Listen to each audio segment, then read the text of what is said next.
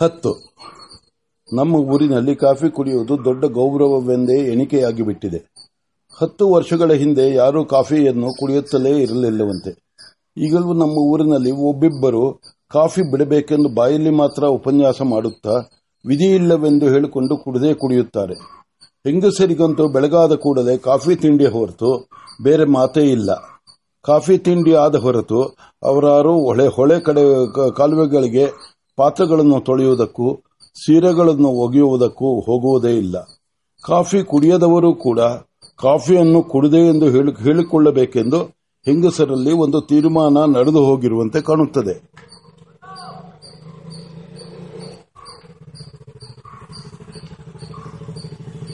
ಜೋಯಿಸರ ಮನೆಗೆ ಹೊಸದಾಗಿ ಸೊಸೆಯು ಬಂದಾಗ ಅವಳಿಗೆ ಕಾಫಿಯ ಅಭ್ಯಾಸವಿರಲಿಲ್ಲ. ಅವರ ಮನೆಯವರು ಬಹಳ ವೈದಿಕರು. ಬೆಳಗಾದ ಕೂಡಲೇ ತಂಗಳನ್ನಕ್ಕೆ ಎಮ್ಮೆ ಮೊಸರು ಹಾಕಿಕೊಂಡು, ಉಪ್ಪಿನಕಾಯಿ ನಂಜಿಕೊಂಡು ತಿನ್ನುವುದೇ ಅವಳ ಅಭ್ಯಾಸವಾಗಿತ್ತು. ತವರು ಮನೆಯಲ್ಲಿ ಅವಳ ಅಣ್ಣನಿಗೆ ಯಾವತ್ತಾದರೂ ಔಷಧಿ ಎಂದು ಕಾಫಿ ಬೇಕಾದರೆ ಕೊಟ್ಟಿಗೆ ಒಲೆಯಲ್ಲಿ ಕಾಫಿ ಕಾಸಿ, ಆ ಪಾತ್ರೆಗೆ ಮೂವತ್ತೆರಡು ಹುಳಿ ಮತ್ತು ಮೂವತ್ತೆರಡು ಸಗಣಿ ಹಾಕಿದ್ದಲ್ಲದೆ ಒಳಕ್ಕೆ ಉಪಯೋಗಿಸುತ್ತಿರಲಿಲ್ಲವಂತೆ. ಈಗೇನೋ ನಮ್ಮ ಊರಿನ ಜೋಯಿಸರ ಮಾ ಮನೆಯಲ್ಲಿ ಅವರ ಮಗ ಕಾಲೇಜು ಪಾಸು ಎಂದು ಹೋದ ಮೇಲೆ ಕಾಫಿ ಮಾಮೂಲು ಆಗಿದೆ ಆದರೆ ಜೋಯಿಸರ ಸೊಸೆಗೆ ಕಾಫಿ ಕುಡಿದರೆ ಆಗುವುದಿಲ್ಲ. ಪಾತ್ರಗಳನ್ನು ಬೆಳಗುವುದಕ್ಕೆ ನದಿಗೆ ಹೋಗಿ ಹೆಂಗಸರ ಸಭೆ ಸೇರಿದಾಗ, ಉಳಿದವರೆಲ್ಲ ತಿಂಡಿ ತಿಂದು ಕಾಫಿ ಕುಡಿದೆವೆಂದರೆ ಜೋಯಿಸರ ಸೊಸೆಯು ಮೊದಲು ನಾನು ತಂಗಳು ಅನ್ನುವನ್ನು ತಿಂದೆ ಎನ್ನುತ್ತಿದ್ದಳು.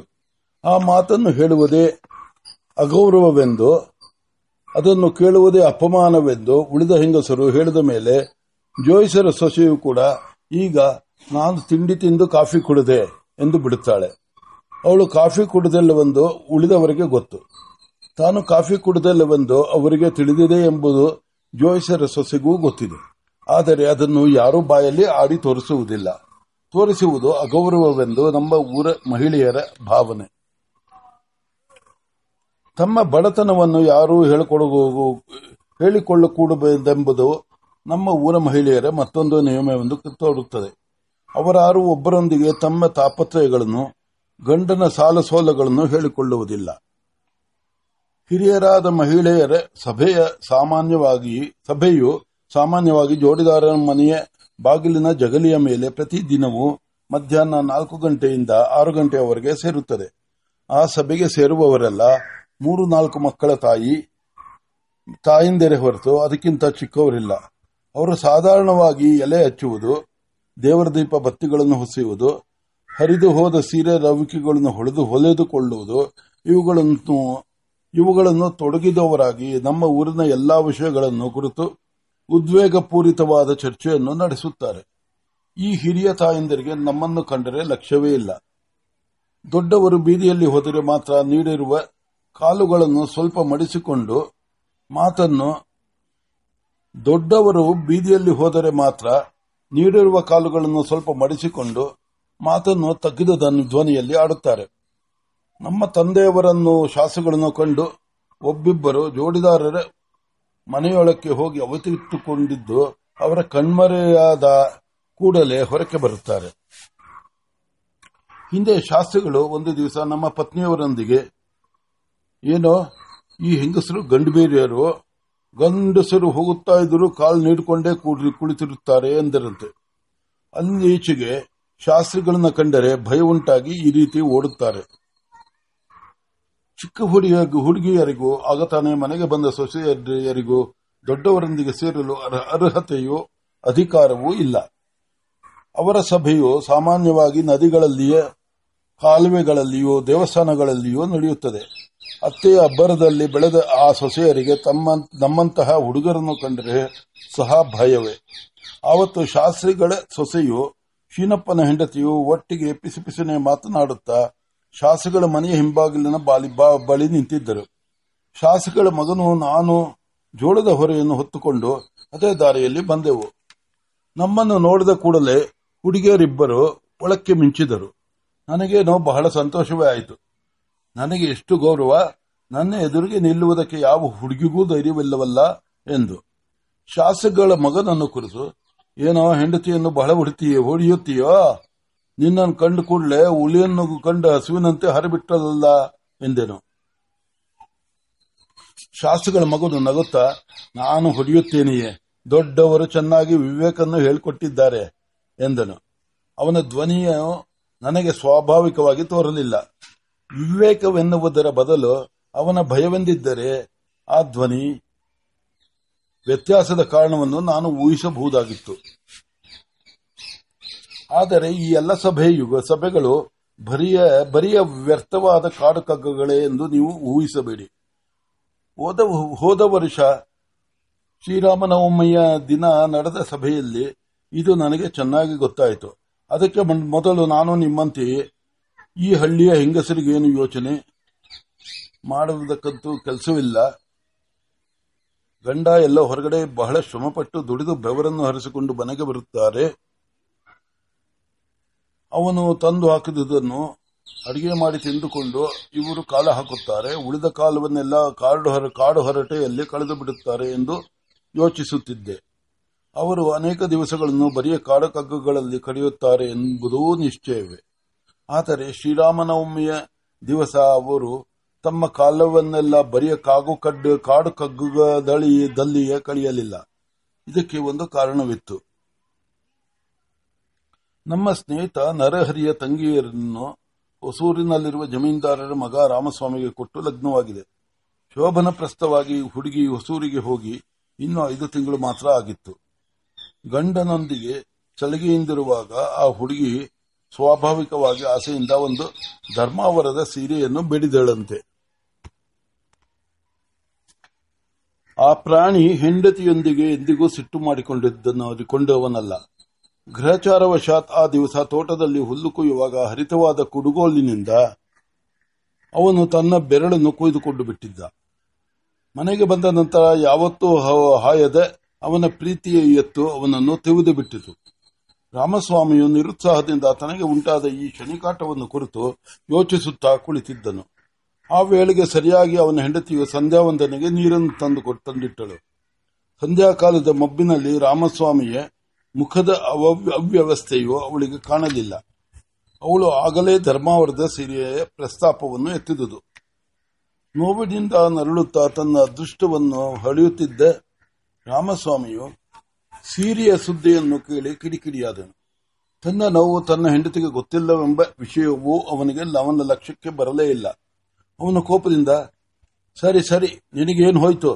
ನಾನು ಸತ್ತು, ಚಿಂತೆ ಇಲ್ಲ. ಸೀರೆ ರವಕೆ ಒಡವೆ ಇದ್ರೆ ಸಾಕು. ಈ ದಿವಸ ನನ್ನ ಪ್ರಾಣ ಹೋಗಿ, ಪ್ರಾಣವೇ ಹೋಗುತ್ತಿತ್ತು. ಕೈನ ನಾಲ್ಕು ಬೆರಳು ಅರ್ಧ ಕತ್ತರಿಸಿ ಒಂದು ಶಾರೆ ರಕ್ತ ಹೋಯಿತು. ಹಾಳಾದ ಎತ್ತಿಗೆ ಏನ್ ಬಂದಿತ್ತು? ನನ್ನ ಹೊಟ್ಟೆ ನಾತೂತು ಮಾಡಿಬಿಟ್ಟಿತು. ಆದರೆ ಅದನ್ನೆಲ್ಲ ಕಟ್ಕೊಂಡು ನಿನಗೇನು? ಸೀರೆ ರವಕೆ ಇದ್ರೆ ನಿನಗೆ ಸಾಕು ಎಂದು ಆರ್ಭಟಿಸಿ ಬಿಟ್ಟನು. ಪಾಪ, ಅವನ ಕೈ ಕುಯ್ದುಕೊಂಡಿರುವುದು, ಎತ್ತಿನ ಕೈಲಿ ಹೊಟ್ಟೆ ಚುಚ್ಚಿಸಿಕೊಂಡಿರುವುದು, ಒಳಗೆ ಅಡುಗೆ ಅಡುಗೆ ಮಾಡುತ್ತಾ ಮಾಡುತ್ತಿದ್ದ ಆ ಹುಡುಗಿಗೆ ಹೇಗೆ ಗೊತ್ತಾಗಬೇಕು? ಅವನು ಹೇಳಿದುದನ್ನು ಕೇಳಿ ಅವಳಿಗೆ ಬಹಳ ಭಯವೋ, ಗಾಬರಿಯೋ ಸೀರೆಯನ್ನು ಕೇಳಿದುದಕ್ಕಾಗಿ ತನ್ನಲ್ಲಿಯೇ ತನಗೆ ತಿರಸ್ಕಾರವೂ ಉಂಟಾದವು. ಅವಳು ಕಣ್ಣಿನಲ್ಲಿ ನೀರನ್ನು ಸುರಿಸುತ್ತಾ ಒಳಗೆ ಹೋಗಿ ದೀಪವನ್ನು ತಂದು, ಎಲ್ಲಿ ಕೈ ನೋಡೋಣ?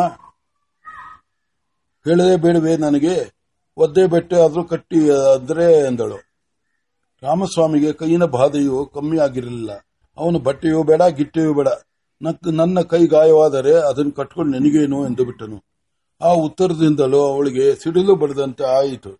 ಅವಳು ಮತ್ತೆ ನಡಗುವ ಧ್ವನಿಯಲ್ಲಿ, ಸ್ವಲ್ಪ ಬೆಲ್ಲದ ಶಾಖವಾದರೂ ಕೊಡಿ ಎಂದರೆ ಎಂದಳು. ರಾಮಸ್ವಾಮಿಯು, ಬೆಲ್ಲದ ಶಾಖವೂ ಬೇಡ, ಸಕ್ಕರೆಯ ಶಾಖವೂ ಬೇಡ. ನಿನ್ನನ್ನು ಯಾರು ಕೇಳಿದರು ಹೋಗು ಎಂದು ಗದರಿಸಿದನು. ಮನೆಯಲ್ಲಿದ್ದವರು ಅವರಿಬ್ಬರೇ. ಆ ರಾತ್ರಿಯೆಲ್ಲ ಅವಳು ಹತ್ತುದ್ದ ಹತ್ತಿದ್ದು ರಾತ್ರಿಯ ಪ್ರಶಾಂತವಾದ ವಿರಾಮ ವಿರಾಮದಲ್ಲಿ ನಿದ್ರೆ ಬಾರದ ಹಾಸಿಗೆಯ ಮೇಲೆ ಹೊರಡು ಹೊರಳಾಡುತ್ತಾ ರಾಮಸ್ವಾಮಿಯ ತನ್ನ ವರ್ತನೆಯನ್ನು ಕಂಡು ತನ್ನನ್ನೇ ಸಾವಿರಾರು ಬಾರಿ ನಿಂದಿಸಿಕೊಂಡನು. ತನಗೆ ಗಾಯವಾದುದು ತನ್ನನ್ನು ಎತ್ತು ತಿವಿದು, ತಿವಿದುದು ಹೆಂಡತಿಗೆ ತಿಳಿದಿರಲಿಲ್ಲ. ಏನೋ ಹುಡುಗಿ, ಚಪಲದಿಂದ ಒಂದು ಸೀರೆ ಕೇಳಿದರೆ ನಾನು ಪಶುವಿನಂತೆ ಅವಳನ್ನು ಬೈದು ತಿರಸ್ಕರಿಸಿದುದರಿಂದ ಅವನಿಗೆ ಬಹಳ ಪಶ್ಚಾತ್ತಾಪವಾಯಿತು. ಅವನ ಅಳು, ಆಳು, ಚೆನ್ನನು ಸ್ವಲ್ಪ ಬದಲಾಯಿಸಿಕೊಂಡು ಹಾಡುತ್ತಿದ್ದ. ಮಡದಿಯನ್ನು ಬಡಿದಾನು, ಮನೆದೊಳಗೆ ಮರುಗಿದನು. ಒಳಗೋಗಿ ಕಾಲ ಹಿಡಿದಾನು, ಒಳಗೋಗಿ ಕಾಲ ಹಿಡಿದು ತಾ ಕೇಳಿದಾನು, ನಾ ಹೆಚ್ಚೋ ನಿನ್ನ ತವರ್ ಹೆಚ್ಚೋ ಎಂಬ ಹಳ್ಳಿಯ ಹಾಡು ಜ್ಞಾಪಕಕ್ಕೆ ಬಂದು, ಈ ಉಪಾಯವೇ ಸರಿ ಎಂದು ಹೆಂಡತಿಯ ಕಾಲು ಹಿಡಿದು ತಪ್ಪನ್ನು ಮನ್ನಿಸಬೇಕೆಂದು ಬೇಡಿಕೊಂಡನು. ಗಂಡನು ಕಾಲಿಗೆ ಬಿದ್ದುದನ್ನು ಕಂಡು ಆ ಹುಡುಗಿಯ ಮುಖದ ಮೇಲೆ ನಾಚಿಕೆಯ ತೆರೆಯೊಂದು ತೊಳಗಿ ತೊಳಗಿ ತೇಲಿ ತೇಲಿ ಹೋಯಿತು. ರಾತ್ರಿಯೆಲ್ಲ ಹತ್ತದಿಂದಲೋ ಬಹಳ ಕೊರಗಿ ನಿದ್ರೆ ಇಲ್ಲದಿದ್ದರಿಂದಲೋ ಅವಳಿಗೆ ಮರುದಿವಸವೇ ಜ್ವರ ಬಂದಿತು. ರಾಮಸ್ವಾಮಿಯು ಆ ದಿವಸವೇ ಒಂದು ಧರ್ಮಾವರದ ಸೀರೆಯನ್ನು ತಂದನು. ಹೆಂಡತಿಯ ಮನಸ್ಸು ಮತ್ತಷ್ಟು ಸಂತೋಷವನ್ನು ಉಂಟು ಮಾಡುವುದಕ್ಕಾಗಿಯೂ ಅವಳ ಜ್ವರವು ಬೇಗಲೇ ಬೇಗ ಗುಣವಾಗಲೆಂದು ಅವಳನ್ನು ತವರು ಮನೆಯಿಂದ ನಮ್ಮ ಊರಿಗೆ ಕರೆತಂದನು. ರಾಮಸ್ವಾಮಿಯ ಹೆಂಡತಿಯ ಊರಿಗೆ ಬಂದ ಕೂಡಲೇ ನಮ್ಮ ಊರಿನ ಹೆಂಗಸರೆಲ್ಲ ಅವಳನ್ನು ನೋಡುವುದಕ್ಕೆ ಬಂದರು. ರಾಮಸ್ವಾಮಿಯ ತೋಟದಿಂದ ಬೇಕಾದಂತೆ ಕಿತ್ತಳೆ ಹಣ್ಣು ತಂದಿದ್ದನು. ಅವನ ಹೆಂಡತಿಯು ಅದನ್ನ, ಅದನ್ನು ಬಂದವರಿಗೆಲ್ಲ ಕೊಟ್ಟು ನಂತರ ಯಾವ ಯಾವ ಹೊಸ ಸೀರೆ, ಹೊಸ ಹೊಸ ಒಡವೆ ಗಂಡ ಮಾಡಿಸಿದ್ದಾನೆಂದು ವಿಮರ್ಶೆಯೇ ಆಯಿತು ಅವಳಿಗೆ ಇಷ್ಟವಿಲ್ಲದಿದ್ದರೂ ಹೇಗೋ ಅವಳ ಬಾಯಿಂದ ಹೊಸ ಸೀರೆಯ ವಿಷಯವು ಅದಕ್ಕೆ ಸಂಬಂಧಪಟ್ಟ ಕಥೆಯು ಹೊರಕ್ಕೆ ಬಂದುಬಿಟ್ಟವು ರಾಮಸ್ವಾಮಿ ಹೆಂಡತಿಯ ಸೀರೆಯ ವಿಷಯವನ್ನು ಸ್ನೇಹಿತೆಯರೊಂದಿಗೆ ಹೇಳಬಾರದೆಂಬ ಹೇಳಬಾರದೆಂದು ಮಾಡಿಕೊಂಡಿದ್ದ ನಿಶ್ಚಯವೆಲ್ಲ ಎಲ್ಲಿಗೋ ಹಾರಿ ಹೋಯಿತು. ನಮ್ಮ ಊರ ಹಿರಿಯ ಹೆಂಗಸರಿಗೆ ಈ ವರ್ತಮಾನ ತಿಳಿಯಿತು. ಅವರು ಕೂಡಲೇ ಒಂದು ಸಭೆ ಸೇರಿಸಿದರು. ಸಭೆ ಸೇರಿಸಿದರೆಂದರೆ ಊರಲ್ಲೆಲ್ಲ ಪ್ರಸಿದ್ಧ ಪತ್ರಿಕೆಗಳನ್ನು ಹಂಚಿ, ಅಧ್ಯಕ್ಷರನ್ನು ಚುನಾಯಿಸಿ, ಒಂದು ಬಹಿರಂಗ ಸಭೆ, ಸಭೆಯನ್ನು ನಡೆಸಿದರೆಂದು ತಿಳಿಯಬಾರದು. ಜೋಡಿದಾರ ಮನೆಯ ಜಗಲಿಯ ಮೇಲೆ ಮಧ್ಯಾಹ್ನ ನಾಲ್ಕು ಗಂಟೆಯಿಂದ ಆರು ಗಂಟೆಗಳವರೆಗೆ ಹೆಂಗಸರು ಎಲೆ ಹಚ್ಚುತ್ತಾ ಕುಳಿತುಕೊಂಡು ಮಾತನಾಡುವುದೇ ಈ ಸಭೆ. ಈ ಸಭೆಯಲ್ಲಿ ಆದ ತೀರ್ಮಾನಗಳನ್ನು ಯಾವ ಪತ್ರಿಕೆಯಲ್ಲಿಯೂ ಪ್ರಕಟಿಸುವುದಿಲ್ಲ. ಅವು ಒಬ್ಬಂದಿರೊಬ್ಬ, ಒಬ್ಬರಿಂದೊಬ್ಬರಿಗೆ ಹೇಗೋ ಅದಾವುದೋ ವೈರ್ಲೆಸ್ ಮೂಲಕ ತಿಳಿದು ಬಿಡುತ್ತದೆ ಹಿರಿಯರ ಟರಾವುಗಳನ್ನು ಮಾಡಿ ತಮ್ಮ ಮಗಳಿಗೆ ಸೊಸೆಗೋ ತಿಳಿಸಿ ತಾವೂ ಅದರಂತೆ ನಡೆಯುತ್ತಾರೆ. ಶ್ರೀರಾಮನವಮಿಯ ದಿವಸ ನಮ್ಮ ಊರಿನಲ್ಲಿ ನಡೆದ ತಾಯಿಂದರ ಸಭೆಯಲ್ಲಿ ಈ ಕೆಳಗಿನ ಗೊತ್ತುಗಳು, ಗೊತ್ತುವಳಿಗಳಾದುವೆಂದು ಶೀನಪ್ಪನು ಬಹಳ ಶ್ರಮಪಟ್ಟು ಕಾಡಿಬೇಡಿ ಹೆಂಡತಿಯಿಂದ ತಿಳಿದುಕೊಂಡನು.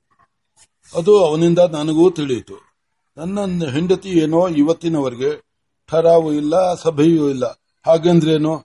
ನಿಮಗೆಲ್ಲ ಹುಚ್ಚು ಎಂದು ನನ್ನನ್ನೇ ಗದುರಿಸಿ ಬಿಡುತ್ತಿದ್ದಳು. ಠರಾವು ಒಂದು. ಗಂಡನು ಹೊರಗಡೆ ಹೋಗಿ ಕೆಲಸ ಮಾಡಿ ಸೋತು ಊಟ, ಊಟದ ಹೊತ್ತಿಗೆ ಮನೆಗೆ ಬಂದರೆ ಮನೆಯಲ್ಲಿ ಅದಿಲ್ಲ, ಇದಿಲ್ಲ, ಮೊದಲೇ ಹಿಡಿದು ತರಲಿಲ್ಲ ಎಂದು ಮುಂತಾಗಿ ಕೂಗಾಡಬಾರದು.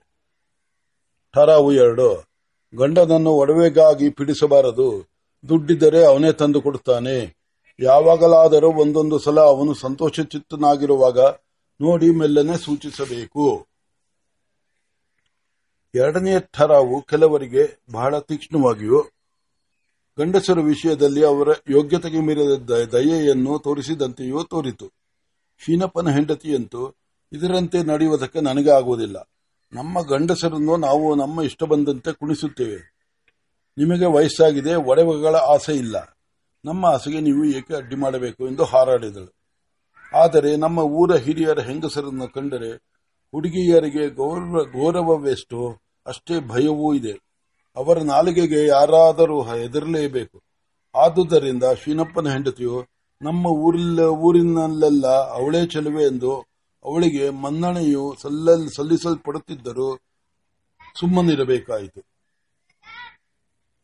ಶೀನಪ್ಪನ ಹೆಂಡತಿಯು ನಿತ್ಯವೂ ಕೊರಳಿಗೆ ಸರಕ್ಕಾಗಿ ಗಂಡನನ್ನು ಪೀಡಿಸುತ್ತಿದ್ದವಳು.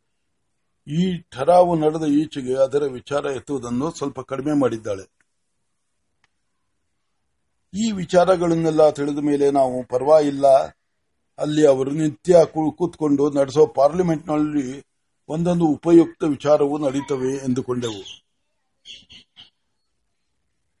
ಎಂಟು ಹತ್ತು ದಿವಸಗಳ ನಂತರ ಹೆಂಡಂದಿರು, ಹೆಂಡಂದಿರನ್ನು ಹಿಂದಿರುಗಿ ಕರೆದುಕೊಂಡು ಹೋಗಲು ರಾಮಸ್ವಾಮಿ ಮತ್ತು ಸ್ವಾಮಿ, ರಾಮಸ್ವಾಮಿಯು ಮತ್ತೆ ನಮ್ಮ ಊರಿಗೆ ಬಂದನು. ಅವನನ್ನು ಕಂಡುಕೊಡದ ಶೀನಪ್ಪನು ನಾನು, ನೀನು ನಮ್ಮ ಊರಿಗೆ ಶಕಪುರುಷನಯ್ಯ ಎಂದವು.